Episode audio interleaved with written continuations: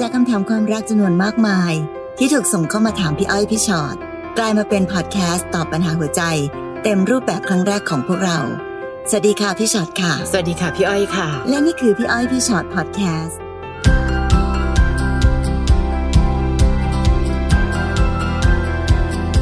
สวัสดีค่ะ สวัสดีค่ะ กลับมาเจอกันนะคะพี่ค่ะอ้อยพี่ช็อตพอดแคสต์วันนี้คุยกันด้วย หัวข้อว่า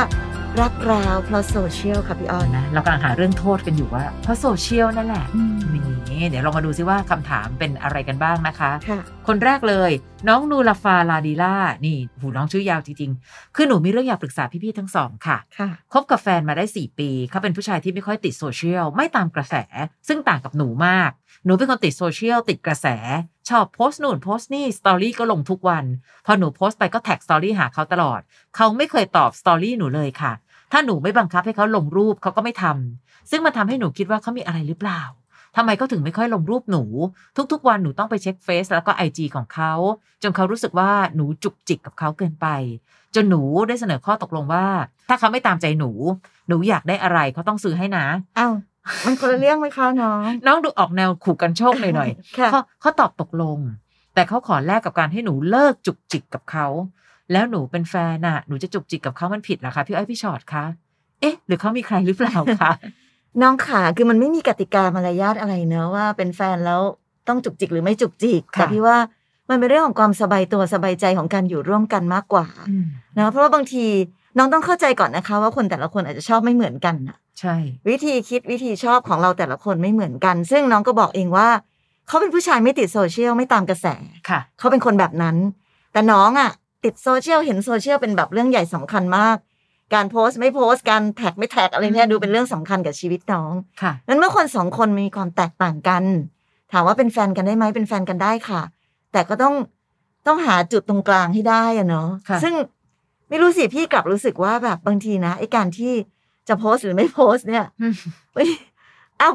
พี่ก็รู้สึกว่ามันไม่ได้เป็นเรื่องจำเป็นอะไรนักหนากับชีวิตอะแต่ว่าค่ะพี่ก็เข้าใจนะว่ามันเป็นเรื่องให้ความสำคัญที่ต่างกันค่ะ แต่การที่หนูแบบก็ไปเช็คโพสต์เช็คเฟซเช็คไอจีอะไรของเขาตลอดเวลา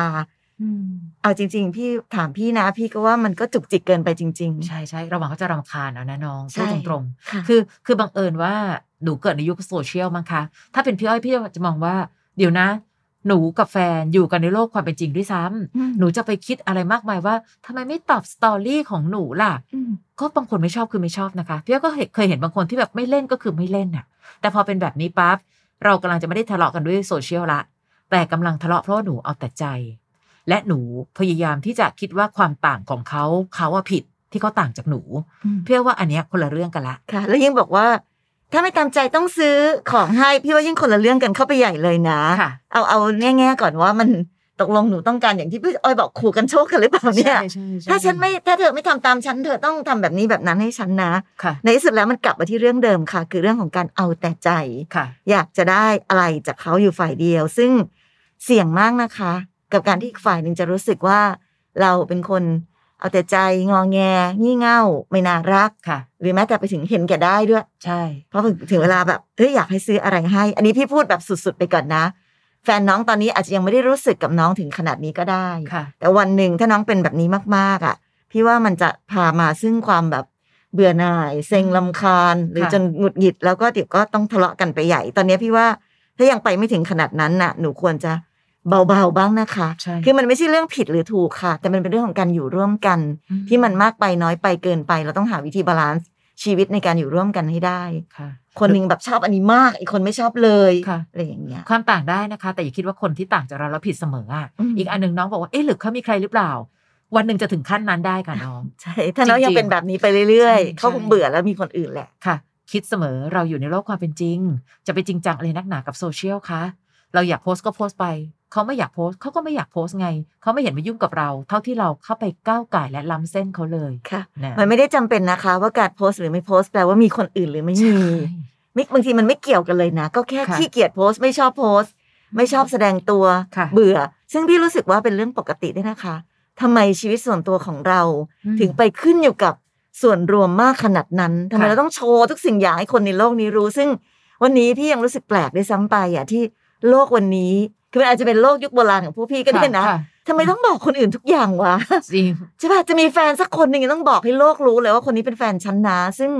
สมัยก่อนลองย้อนไปตอนไม่มีโซเชียลแบบเนี้ยเขาก็เป็นแฟนรักกันได้โดยใช่ไม่เห็นต้องประกาศบอกใครเลยนะคะหรือแม้แต่บางคนนะคะ เห็นเราไม่ค่อยโพสต์จะแอบโทรมาถาม ช่วงนี้เป็นอะไรหรือเปล่าไม่เป็น แค่ขี้เกียจขี้เกียจอะ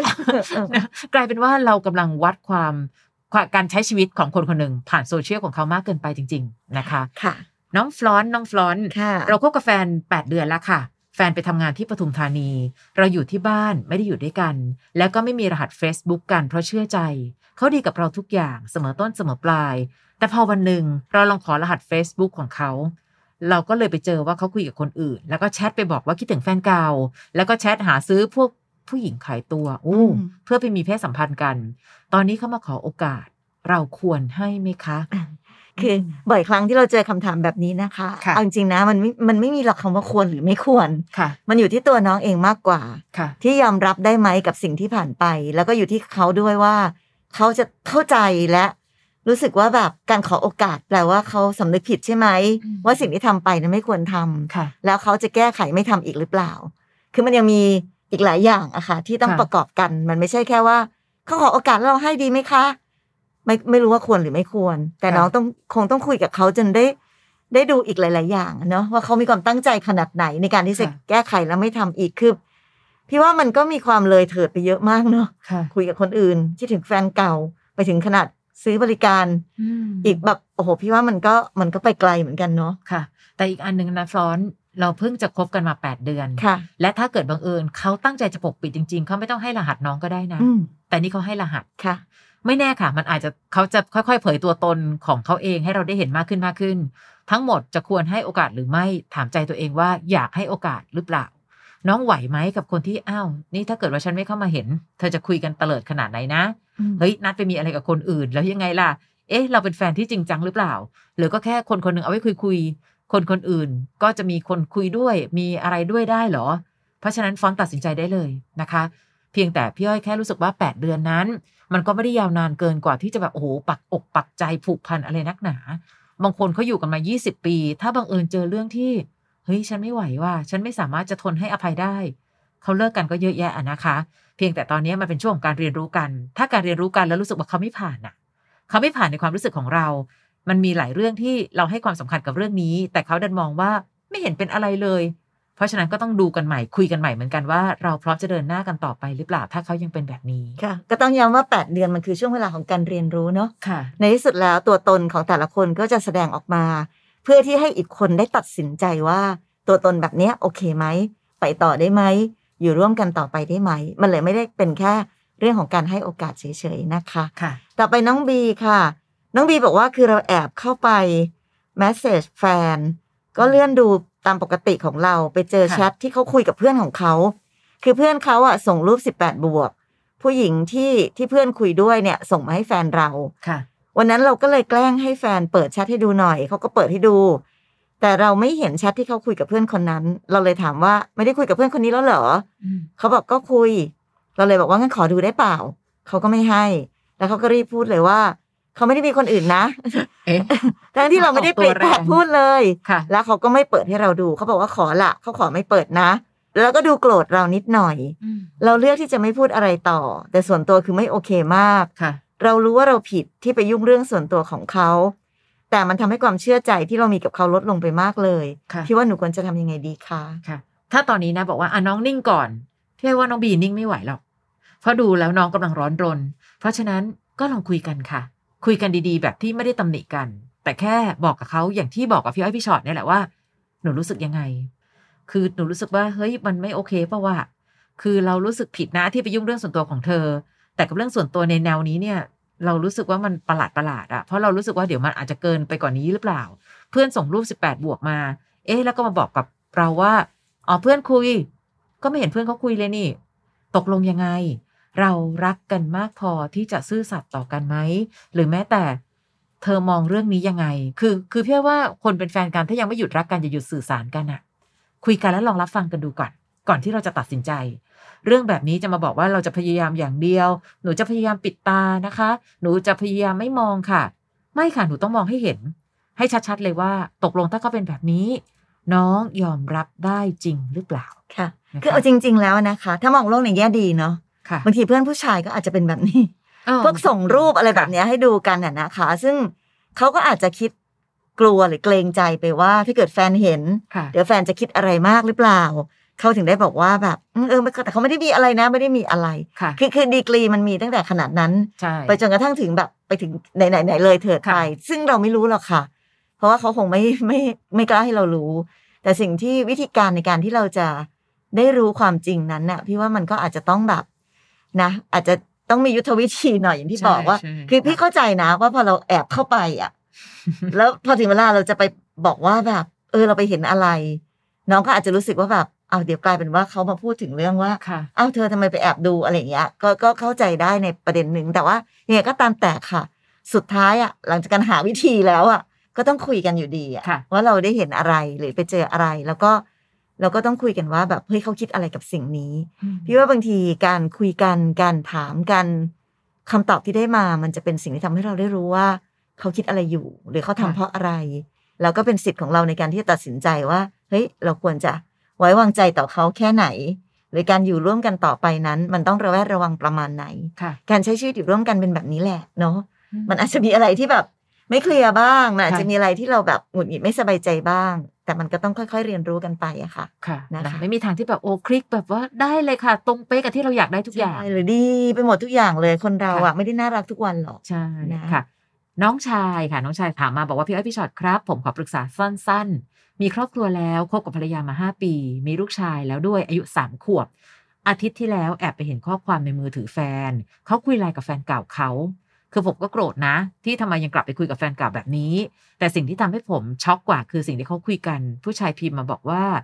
ลูกชายสุดหล่อของเราเป็นยังไงบ้าง เฮ้ย แล้วแฟนผมก็ส่งรูปลูกชายไปแล้วพิมพ์ว่าหล่อเหมือนพี่เลย เฮ้ยสองทีจริง คือผมทำตัวไม่ถูกเลยอะไม่รู้ว่าเขาพูดเล่นหรือเรื่องจริง สองจิตสองใจจะถามก็กลัวคำตอบ ผมควรเดินต่อยังไงดีครับ ลูกชายสุดหล่อของเราเป็นยังไงบ้างค่ะ โอ้โหน่าเรื่องกลัใหวญ่นะนะเออเรื่องใหญ่มากเลยแหละนะคะ ใช่แต่ว่าจริง ๆ แล้วอะการเงียบเอาไว้อะไม่ได้เป็นผลดีนะคะ เราไม่รู้จริง ๆ ว่าสิ่งที่เกิดขึ้น มันคืออะไรอยู่ตอนนี้ มันจะเป็นอย่างที่เราคิด หรือเป็นมากกว่าที่เราคิด หรือแบบเฮ้ยมันไม่ได้เป็นอย่างที่เราคิดเลยจริง ๆ สิ่งเดียวที่ทำได้คือถามค่ะ คุยกันอืมและไม่รู้นะ เราก็เข้าใจแหละว่าเอ้ยเราดันไปเห็นพอดีไอ้ข้อความที่เขาคุยกันอะเป็นพี่พี่จะชิงสารภาพเลย เพราะว่าเรื่องที่เราสารภาพไปคือเฮ้ยบังเอิญไปเห็นข้อความอะแต่เรื่องที่เราเห็นในนั้นเนี่ยมันใหญ่กว่าไงลองเปิดใจคุยกันก็ได้นะคะ ว่าอันนี้คืออะไรหรออืลองดูซิว่ามันคือยังไง เรารักกันมาตั้งห้าปีแล้วนะคะ และมีลูกชายสามขวบแล้วอะพี่ไม่รู้หรอกว่าจริง ๆ แล้วคำตอบของเขาคืออะไร แต่อย่างน้อยตอนนี้การที่ทำเป็นไม่รู้ทำเป็นเหมือนกับฉันไม่ได้เห็นข้อความเหล่านั้น เป็นความพยายามที่ลำบากใจเราจะทำไปได้นานม่สักมีแค่ไหนทางอะใช่มันจะเรื่องนี้มันจะติดใจเราไปตลอดชีวิตเนาะมันใช่มันไม่ใช่เรื่องเล็ก ๆนะคะ มันค่อนข้างเป็นเรื่องใหญ่ทีเดียวค่ะ คือถ้าจะแก้ปัญหาอะไรต้องรู้ก่อนว่าปัญหาคืออะไรจริง ๆ ก่อน ตอนนี้โดยความคลุมเครือของปัญหา มันทำให้เรา เราจะเออพี่ก็เข้าใจนะบางทีอืมยังไม่อยากรู้ความจริงอะ กลัวความจริงเป็นไปได้ แต่สุดท้ายเราก็หนีความจริงไปไม่พ้นค่ะนะคะ มันเป็นเรื่องใหญ่เกินกว่าที่เราจะใช้วิธีแบบ เอ้ยลืมลืมมันนะค่ะบางบางเรื่องเวลาเกิดปัญหากับแฟนแล้วแบบอืมเออช่างมันช่างมัน แต่เรื่องแบบนี้มันช่างมันไม่ได้ค่ะนะคะ เพราะฉะนั้น step แรกยังไงอะก็คงต้องถามกันตรงๆก่อนค่ะซึ่งพี่แอบแปลกใจนิดนึงนะว่ามันเป็นเรื่องใหญ่นะแต่เขากล้าคุยไลน์กันอะคือการคุยไลน์กันมันมันง่ายมากต่อการที่คนอื่นไปเจออะเนาะค่ะมันแบบวางโทรศัพท์ไว้นิดนึงก็อาจจะมีใครค่ะไปเห็นได้แล้วอะไรเงี้ยทำไมเขาถึงแบบ ถึงขนาดว่าเออคุยไลน์กันด้วยเรื่องสำคัญแบบนี้อะนะคะค่ะแต่ในที่สุดแล้วอะก็ต้องบอกตรงๆแหละว่าเราเห็นหรือแม้นะ เตรียมใจไว้ก่อนก็ได้นะคะ ถ้ายังคุยกับเขาไม่ไหวลองคุยกับตัวเองก่อน ถ้าบังเอิญแย่สุดของเรื่องนี้เกิดขึ้นคือถ้ามันเป็นอะไรเรื่องจริงอ่าเราจะทำยังไงต่อไปค่ะ ลูกก็คือลูกเนาะสามขวบเด็กค่ะไม่มีความผิดใดเลย และเชื่อว่าถ้ามาถึงวันเนี้ยเราก็คงผูกพันไปมากมายแล้วด้วยอะค่ะนะคะ แล้วลองคุยก่อนคิดถึงเรื่องแย่สุดได้นี่ มันไม่เห็นจำเป็นอะไรที่เราจะต้องรู้สึกว่าเดี๋ยวค่อยไปคิดเอาข้างหน้า ไม่ไม่ไม่เอาอันนี้ก่อน นี่มันคืออะไร ยังไง ถ้าเกิดเรื่องแย่สุดมันเป็นแบบนี้ เพราะว่าบางทีการมองโลกแง่บวก ส่วนหนึ่งคือการมองโลกแง่ลบแล้วหาวิธีการรับมือก่อน และถ้าเกิดว่าบังเอิญมันเกิดอะไรขึ้นอย่างที่เราคิดทันที มันจะไม่ช็อกเกินไปอะค่ะ เพราะว่าอย่างน้อย เราก็ได้เตรียมการรับมือหรือเตรียมใจไว้แล้วด้วยบางส่วนค่ะนะคะเพราะบางทีนะวิธีคิดอะค่ะ วิวิธีในการที่เราจะคิดว่าแบบเฮ้ยยังไงต่อ พี่ว่าสำคัญอืมพี่พี่ก็ไม่รู้ว่าน้องชายเป็นคนที่คิดด้วยวิธีไหนค่ะ เช่นบางคนอาจจะรู้สึกว่าแบบเออไม่เป็นไรยังไงก็คือลูกเราค่ะเหมือนเราเรารู้สึกว่าเขาเป็นลูกเรามาตั้งแต่ต้นจนถึงวันนี้แล้ว แล้วเด็กไม่มีความผิดอย่างที่พี่อ้อยว่าค่ะมันก็ให้เขาเป็นลูกเราตลอดไปก็ได้นะ แบบนี้ค่ะก็ไม่ไม่มีอะไรผิดนะคะ หรือแบบเอ๊ะหรือจะยังไงต่อหรืออะไรอย่างเงี้ยก็อย่างที่บอกแหละคุยกับตัวเอง ให้ชัดเจนก่อน เวลามันเกิดอะไรขึ้นจริง ๆ จะได้รู้ว่าแบบอ๋อเราคิดอะไรเตรียมเอาไว้ยังไงค่ะนะคะค่ะค่ะต่อไปน้องไบรท์ค่ะ น้องไบรท์บอกว่า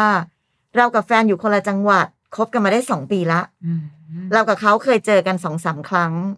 ฮะฮะสองปีแต่เจอกันสองสามครั้งค่ะอ๋อแต่พอดีติดโควิด ก็เลยไม่ได้เจออีกค่ะ เมื่อวานลองเข้าไปเช็ค Facebook ของแฟน เราเจอเขาไปเข้ากลุ่มนัดไปมีอะไรอย่างว่าสามกลุ่มเลยค่ะที่เห็น ยังไม่รู้ว่ามีกลุ่มอื่นอีกไหม เราก็แค่ไปถามเขาว่าเข้าทำไม เขาก็บอกว่าอยากรู้ คือถามจริง ๆ พี่ๆว่าเพราะอะไรเขาถึงเข้ากลุ่มแบบนั้นเหรอคะ เพราะเราอยู่ไกลกันเหรอ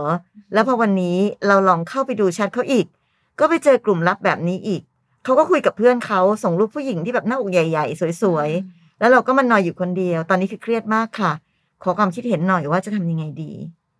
ไม่รู้เหมือนกันนะคะ ว่า เอ้ยพ่อหนูอยู่ไกลเหรอเขาถึงจะต้องไปเข้ากลุ่ม อะไรประมาณนี้ถึงสามสี่กลุ่ม พี่ว่าไม่เห็นเกี่ยวเลยอะอืมบางคนอาจจะอยู่ด้วยกันทุกวันแต่มีรถนิยมแบบนี้ก็มีนะคะ ไม่ได้แปลว่าการเพราะน้องอยู่ไกล เพราะพี่กลัวว่าถ้าถ้าเกิดน้องรู้ว่าอ๋อเพราะหนูอยู่ไกลใช่ไหมคะเดี๋ยวรีบเอาตัวไปอยู่ใกล้มันก็จะยิ่งหๆนักซึ่งเดี๋ยวจะมีกาปัญหามากขึ้นก็ได้ ใช่ค่ะไบรท์จริง ๆ นะอ้าวเขาอยู่ไกลเราก็เหมือนกับเราอยู่ไกลเขานั่นแหละ แล้วไบรท์ได้ทำอะไรแบบนี้หรือเปล่าล่ะ ถ้าเกิดคำตอบคือเฮ้ยบ้า พี่หนูไม่เคยทำอะไรแบบนั้นอยู่แล้ว อืมก็นี่ไงแสดงว่าความไกลไม่ได้เป็นผล เรื่องนี้เป็นเรื่องรสนิยมค่ะ และถ้าเกิดรสนิยมแบบนี้เขาปรับเพื่อเราได้ไหม แต่ถ้าเขาปรับไม่ได้จริง ๆ น้องก็ต้องพิจารณาเหมือนกันนะคะว่า เราจะอยู่กับความกังวลและระแวงแบบนี้ ไปได้นานแค่ไหน รักทางไกลมันไม่ง่ายอยู่แล้ว เนื่องจากว่าเรามองไม่เห็นกันทุกวันเนาะเพราะฉะนั้นการทำตัวให้หน่าไว้วางใจ มันเลยเป็นเรื่องที่จำเป็นมาก แต่ตอนเนี้ยเขาได้ทำลายความไว้วางใจไปหมดแล้วอะพอน้องมารู้แบบเฮ้ยทำไมเขาสามารถที่จะ ทำอะไรต่อมีอะไรขนาดนี้ได้ และสามารถที่จะแบบว่าไปเล่นกับกลุ่มไลน์กลุ่มลับอะไรต่างๆนานาได้มากมายขนาดนั้น คราวนี้ก็ต้องมานั่งถามใจตัวเองแหละค่ะว่า เราจะหวาดหวั่นกับความระแวงแบบนี้ หรือเปล่าค่ะ คือพี่ก็เข้าใจนะคะ ว่าบางทีคนเราบางคนโดยเฉพาะผู้ชายเนาะค่ะอาจจะมีแบบบางเรื่องอืมที่เป็นแบบความลับส่วนตัวของเขาอะไรแบบค่ะเนี้ยนะคะ แต่ถ้าดูอาการนี้แล้วก็เข้าขั้นบกหมกมุ่นอยู่เหมือนกันเนาะใช่ใช่ก็สามแบบกลุ่มหลายกลุ่มคุณพี่เหลือเกิน แล้วไปเข้าไปอีกก็เจออีกแล้วส่งรูปอะไรแบบนี้ ก็แปลว่าเขามีพฤติกรรมที่หมกมุ่นกับเรื่องราวเหล่านี้อยู่อืมซึ่งก็นั่นแหละ เราก็คงต้องดูเลยเนอะว่าถ้าแฟนเราเป็นคนแบบเนี้ยค่ะ เราจะรับไหวหรือเปล่า หรือลองคุยกับเขาดูก่อน แต่พี่เชื่อว่าคำตอบที่ได้มาก็คงแบบเออก็ผู้ชายก็คงประมาณนี้อะไรแบบนี้แหละเนาะเขาก็คงจะค่ะกลบเกลื่อนด้วยวิธีการแบบนี้ไปนะคะไบรท์ก็อาจจะ จะใช้เวลาดูเขาต่อไป หรือจะคิดว่าแบบ เออ ถ้าเป็นคนแบบนี้ ดูดูดูมีความอันตรายอยู่หรือยังไงดี ต่อให้น้องบอกว่าจะคบกันมาสองปีอะค่ะอืมแต่จริง ๆ แล้วน้องโอ้เจยอกับเขาเพิ่งสองเจสาอมคกัรั้นงน้อยมาก มันเหมือนกับเรายังไม่ค่อยรู้จักอะไรกันเลยด้วยนะคะน้องไบรท์บางคนนะอยู่กันทุกวันห้าหกปี เป็นสิบปียังไม่ค่อยรู้จักกันมากมายเลยอะเพราะฉะนั้นอันนี้มันเหมือนกับเป็นสิ่งที่แบบเฮ้ยหรือเธอเป็นคนแบบนี้ เอ๊ะหรือเธอเป็นคนแบบนั้น จะรักกันกี่ปีก็เรียนรู้เรื่องใหม่ ๆ กันทุกวัน และนี่คือเรื่องใหม่ อันหนึ่งที่น้องต้องถามใจตัวเองเหมือนกันว่า รับไหวหรือเปล่า เพราะถ้าเกิดบังเอิญมันจะไม่ได้อยู่ที่การดูรูปอะคะเขาก็ต้องไปบอกว่าหาใครก็ตามที่ตอบสนองความต้องการในเรื่องนี้ของเขา นั่นหมายถึงว่าความวอกแวกในใจเขามีมากกว่าเราไง ในขณะที่เราอาจจะเป็นผู้หญิงที่หนักแน่นกว่า ระยะยาวมันก็เลยจะยากหน่อย ไม่ได้โทษความไกล แต่โทษว่าเดินไปเจอผู้ชายแนวนี้พอดีที่ชอบรสนิยมแห่งความตื่นเต้นแบบนี้ค่ะนะคะ อีกคนหนึ่งน้องออมนะคะค่ะน้องออมบอกว่า ส่วนตัวหนูไม่ชอบให้แฟนไปฟอลผู้หญิงที่ไม่รู้จักในไอจีที่ไม่ใช่ดาราหรือพวกคนดังยูทูบเบอร์อะไรแบบนี้ค่ะอืมยิ่งไปฟอลผู้หญิงที่ไม่รู้จักแล้วแต่งตัว 18 บวก หนูจะแอบหึง เอาจริง ๆ แค่เป็นคนดังแล้วแต่งตัวว่าว่าแวมแวมหนูก็รู้สึกไม่โอแล้ว ยิ่งแจ้งเตือนมาว่าเขากดไลค์นั่นนี่ มันก็ยิ่งรู้สึกร้อนใจค่ะแต่ก็ไม่ถึงขั้นห้าม เพราะหนูจะดูงี่เง่ามากอืมพี่ๆมีมุมมองยังไงกับเรื่องนี้คะค่ะควรคุยกับเขายังไงดี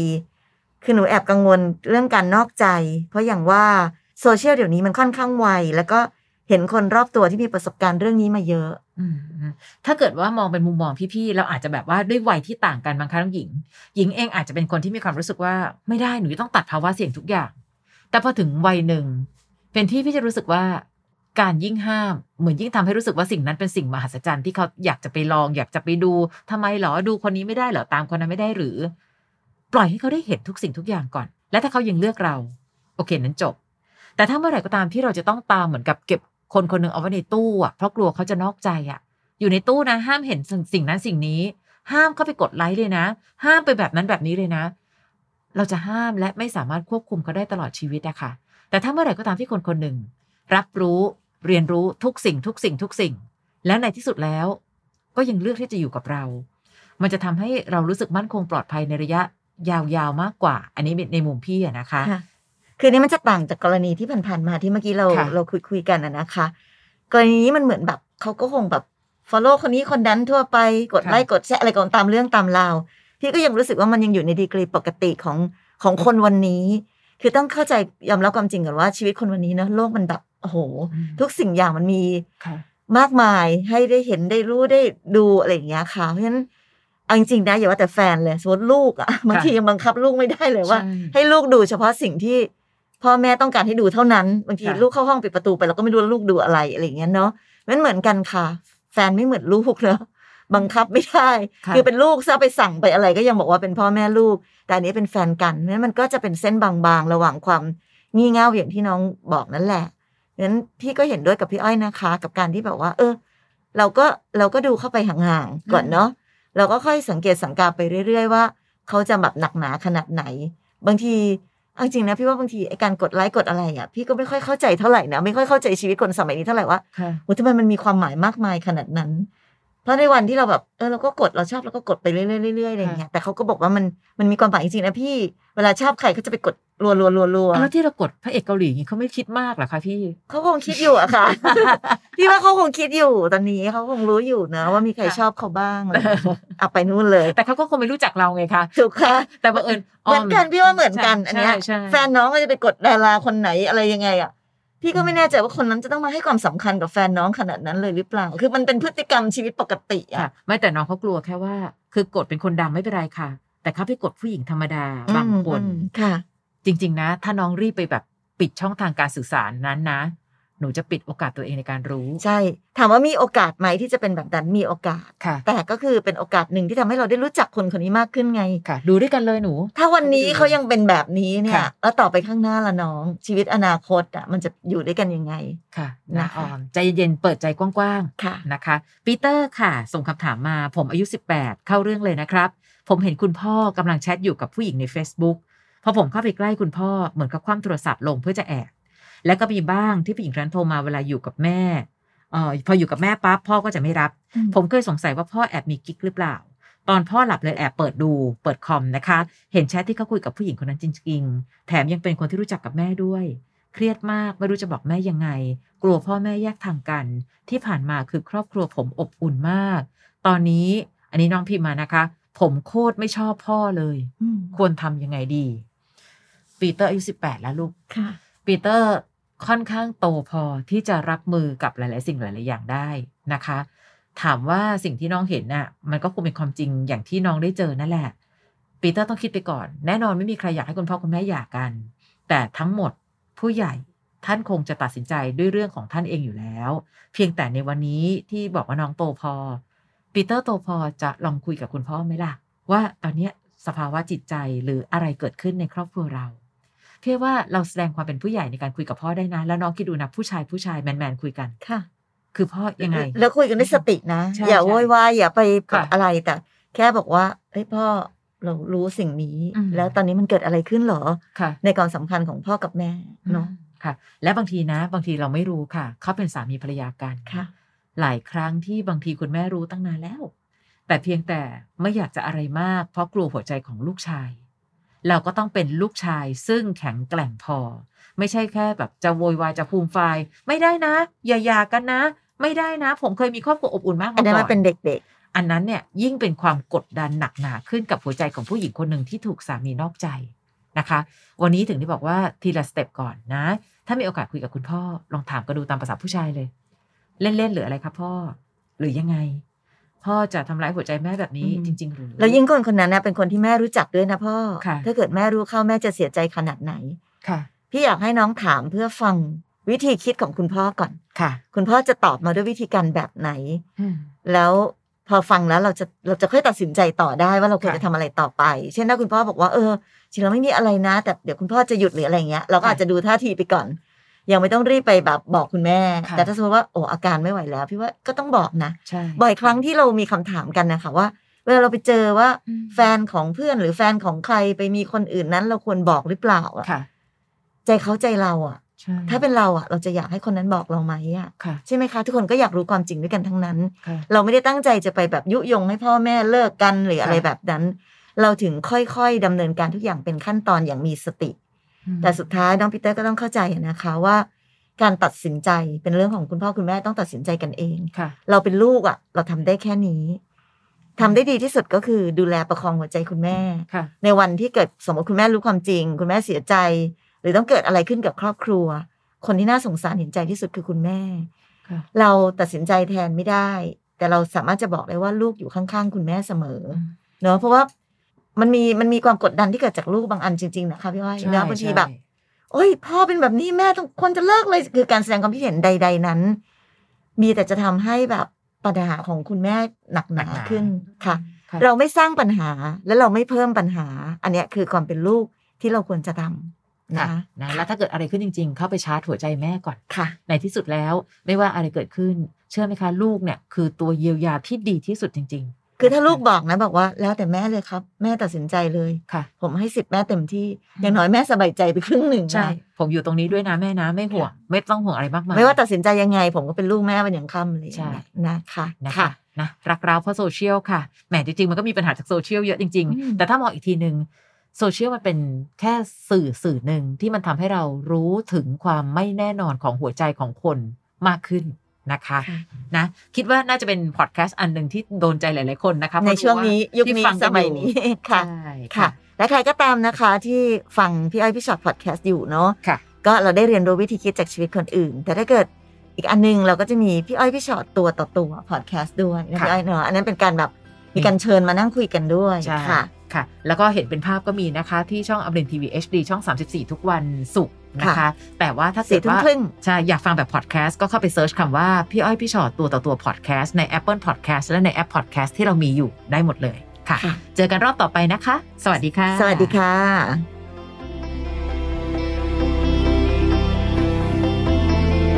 ฟังพี่อ้อยพี่ฉอดพอดแคสต์ episode ที่แล้ว ใครมีเรื่องราวอยากจะถามพวกพี่นะคะ ทิ้งคำถามเอาไว้ที่ inbox เฟซบุ๊กแฟนเพจพี่อ้อยพี่ฉอดตัวต่อตัวนะคะ